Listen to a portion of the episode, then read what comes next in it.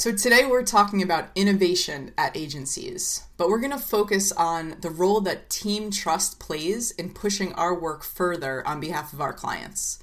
My guest and good friend today is Jay Melone, partner at New Haircut, a digital product, strategy group uh, based in New Jersey. And Jay, just like every time we get together, I'm really, really excited for the discussion. So, welcome. Thanks, Kelly. Thanks for having me. This is a good discussion. I'm glad that you uh, put it on the table for us to talk about today. Yeah, so so let's start with, um, I guess, uh, a foundational question. Why do you think teams at agencies uh, or consultancies, even in-house teams, why do you think that they they lack trust to begin with? I think that's a good place to start. So I'm of the 50% of people that believe that everyone is doing their best. So I don't think that people are untrusting. I think their their environments cause them to put up walls, just like in in our personal lives, um, in relationships that we have at home with our kids, with our partners. I think the same um, triggers happen to us in the work environment and agencies, in-house teams, any kind of team that's working together where trust is required for groups to come together and to create together mm. is very vulnerable and requires trust and accountability and all these things. And when that's broken, people start to, to put their walls up. And then I think trust becomes a really a limiting factor. Mm. Can you share a, a, a quick example of sort of how you've witnessed this in some of the, the work that you've done with other brands or groups or agencies or, or whatever it is? Yeah, well, almost all the time I get asked to, to join an organization and like all human beings, they're they're reaching out to me because they're ready to move the ball forward and, and create something and bring something to market. And sure enough, time after time, what will happen is we'll be in the room trying to think about what it would look like to bring that solution to market, and we get into this creative space where people are asked to put their best ideas forward. Mm-hmm. And what happened with me is over the course of many, I run a, a process called a design sprint. Um, and the, the, goal of a design sprint is to move from an, uh, an idea, a group understanding of an idea, and put something in the form of a prototype and so that you can test it and bring it to market thereafter. And the groups that I work with are typically excited about the process and the methods. But what I've seen happen either in a training format or even in a live environment with, with groups that are trying to work on a business priority um, is that their ideas tend to be safe.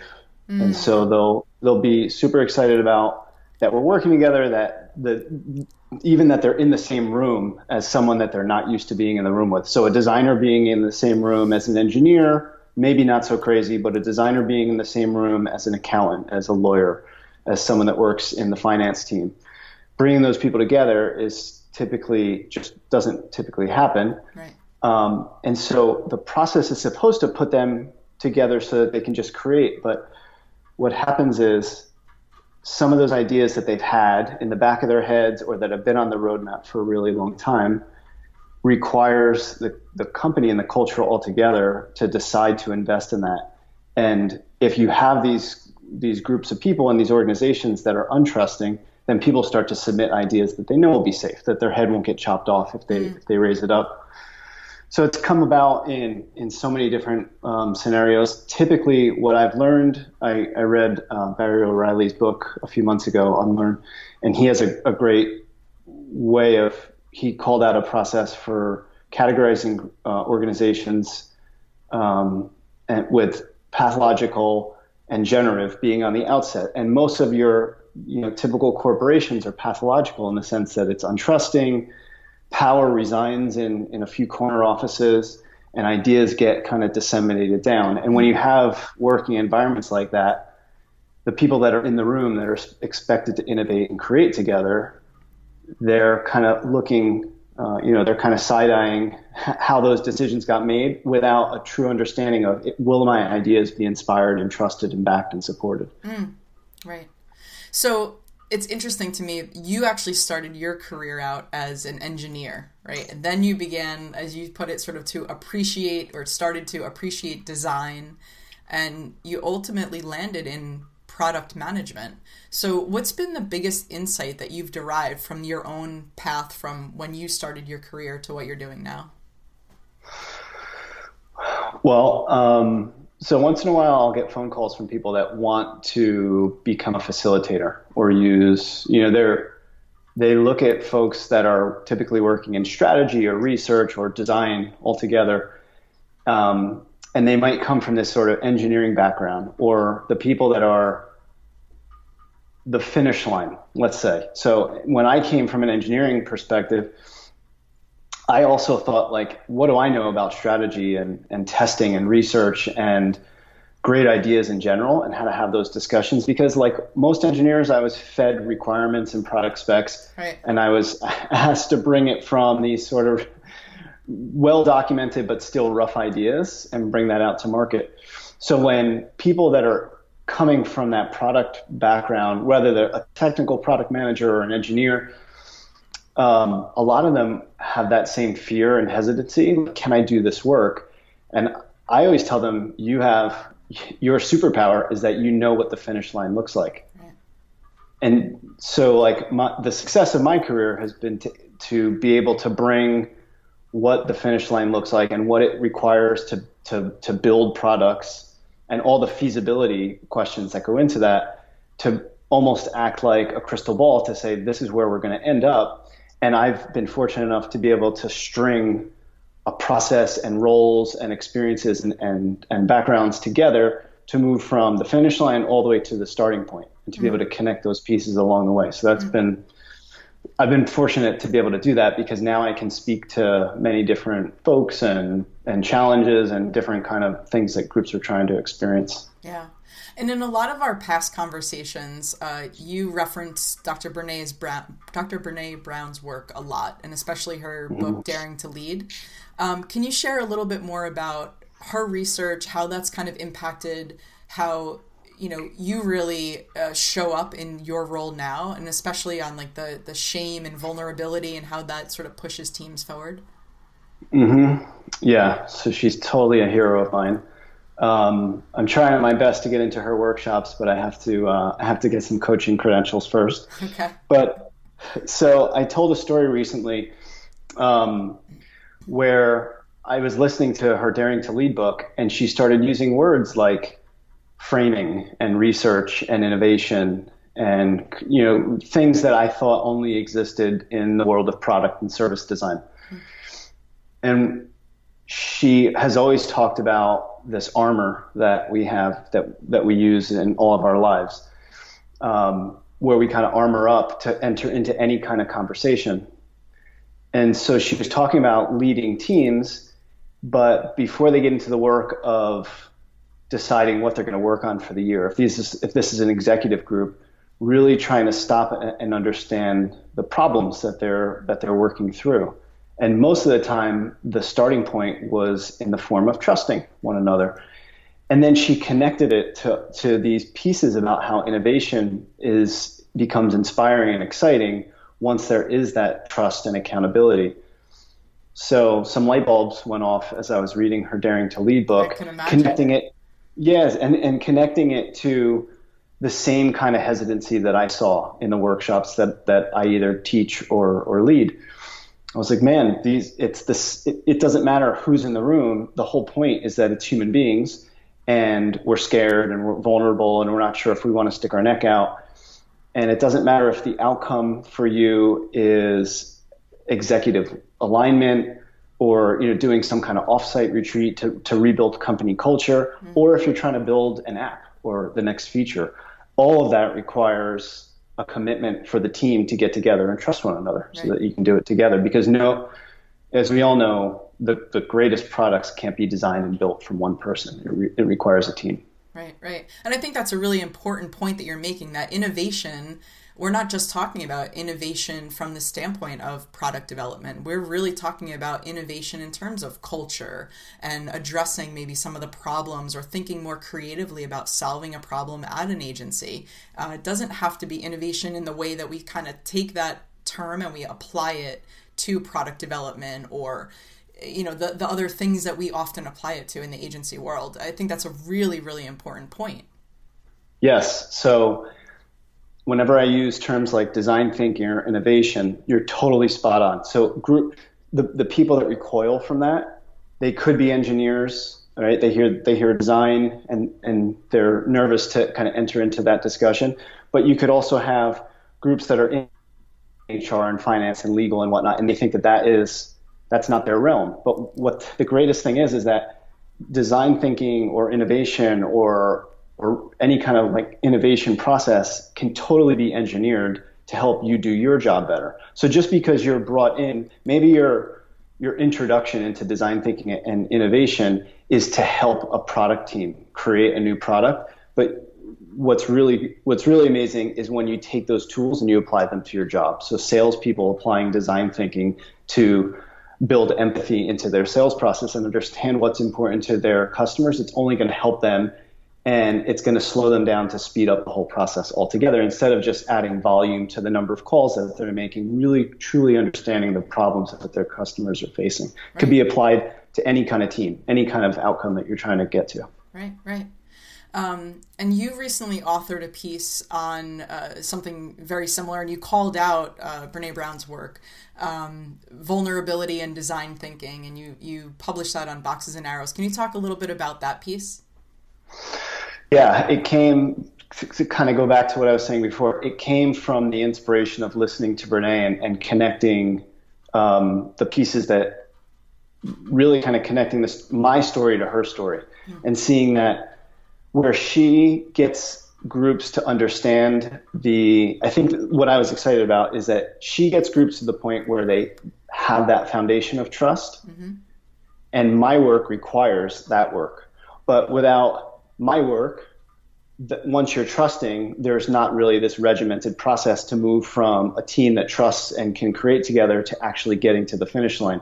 So what i was it was kind of this uh, thought piece an op-ed kind of that said, man, if we could actually create these cultures of trust and then bring together some of the structure and co-creation of design thinking or design sprints, that's a really powerful combination that I'm hoping that more groups are open to experimenting with. And sometimes it's just taking really small pieces and introducing them into the front of an innovation practice. So even just starting the discussion you know, like stakeholder interviews and, and kind of understanding what's important to everybody, that's great. But once you have the team in the room and everyone's armor is up, just asking them, you know, um, why is this important to the group? What are we trying to achieve? Um, there's and so, there's some really great questions that Brene has has mentioned that you can see the discussion with, and I, I talked a little bit about those in the article. Really, just letting the group feel that they can be safe, that this is a safe place for them to. And I think the biggest pushback is that groups are there to deliver and to get a job done. And innovation requires results and outcome and speed and action and all these things.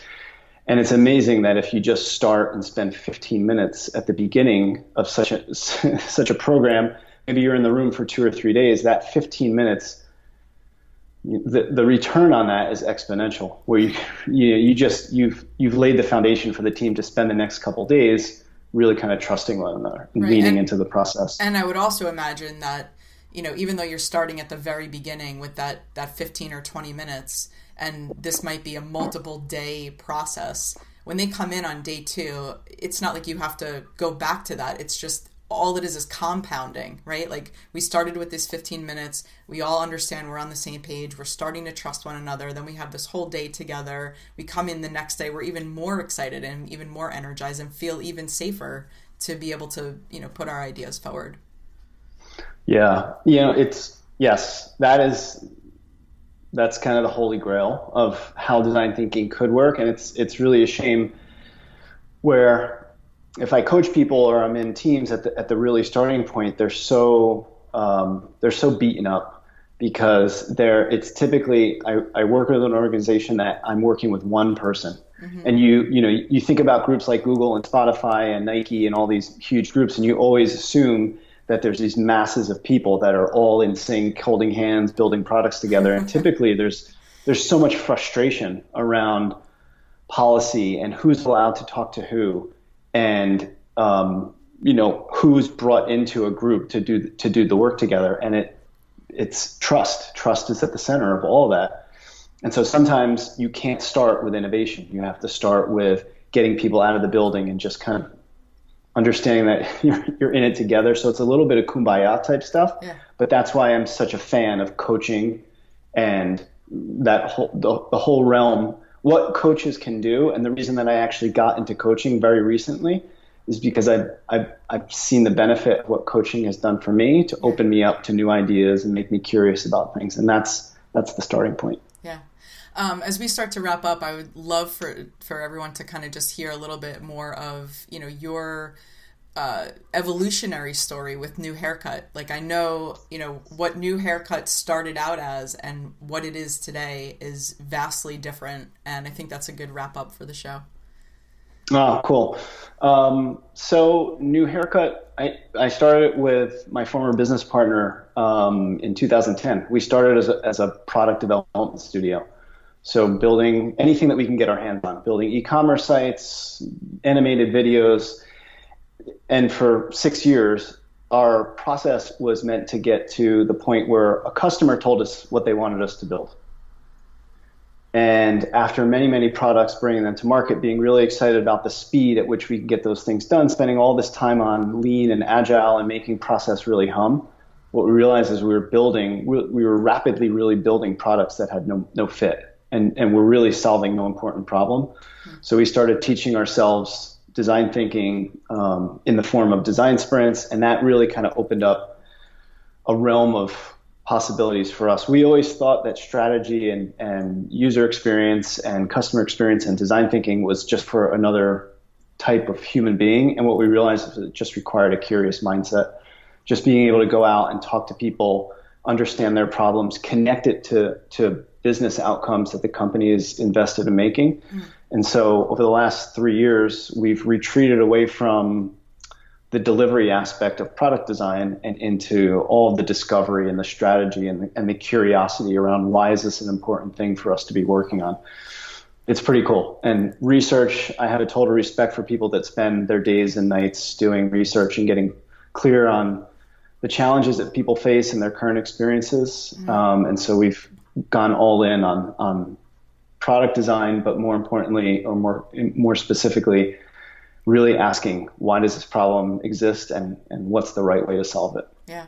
And uh, just for my own curiosity, um, how has that changed the way that you personally feel about the work that you're doing and, and kind of like who you are in the world and your purpose? Um, well, I always, I always tell people that there's a type of human being that can sell whatever they're asked to sell. And for me, I, I have I have a my job in the company has always been to sell, and I had a real struggle selling for six years at New Haircut because I, I quite honestly I didn't really believe in what we were doing. I didn't believe in the value of it. I thought we were all really smart folks in the in the group, but I didn't think that we were delivering ultimately value. And it's a highly commoditized business to be in the world of, of product development. Today, I get to go into all sorts of groups that are asking what's next for us. I mean, to be someone that has that is seen as someone that you would trust to answer that question for your company. And these are pretty exciting companies that are doing really great things that millions of people are using their products and services. To be trusted that I can go into a group and help them answer that question of what's next and to build the trust with them and then to, to, to demonstrate that trust so that they could build it for the rest of their organization definitely keeps me going every day. It's really exciting. Yeah. It's it's it's a beautiful story and you know you could just tell it kind of shines through you know you could just tell that you are so much happier just in the fact that you believe in what you're doing and you're connecting with people on that that other level. Yeah, yeah. it's been fun. Yeah. Still lots to, lots to do, but I'm having a lot of fun. Yes. Yeah, that's great. Well, Jay, thank you so much. Uh, I always love our conversations, and this one's no exception. So thanks so much for coming on the show today. Thanks, Kelly. This episode has been brought to you by Workamajig, the number one creative agency management software. Show notes at thrive.workamajig.com. Find out how your creative agency can become more productive and more profitable. Schedule your demo at thrive.workamajig.com.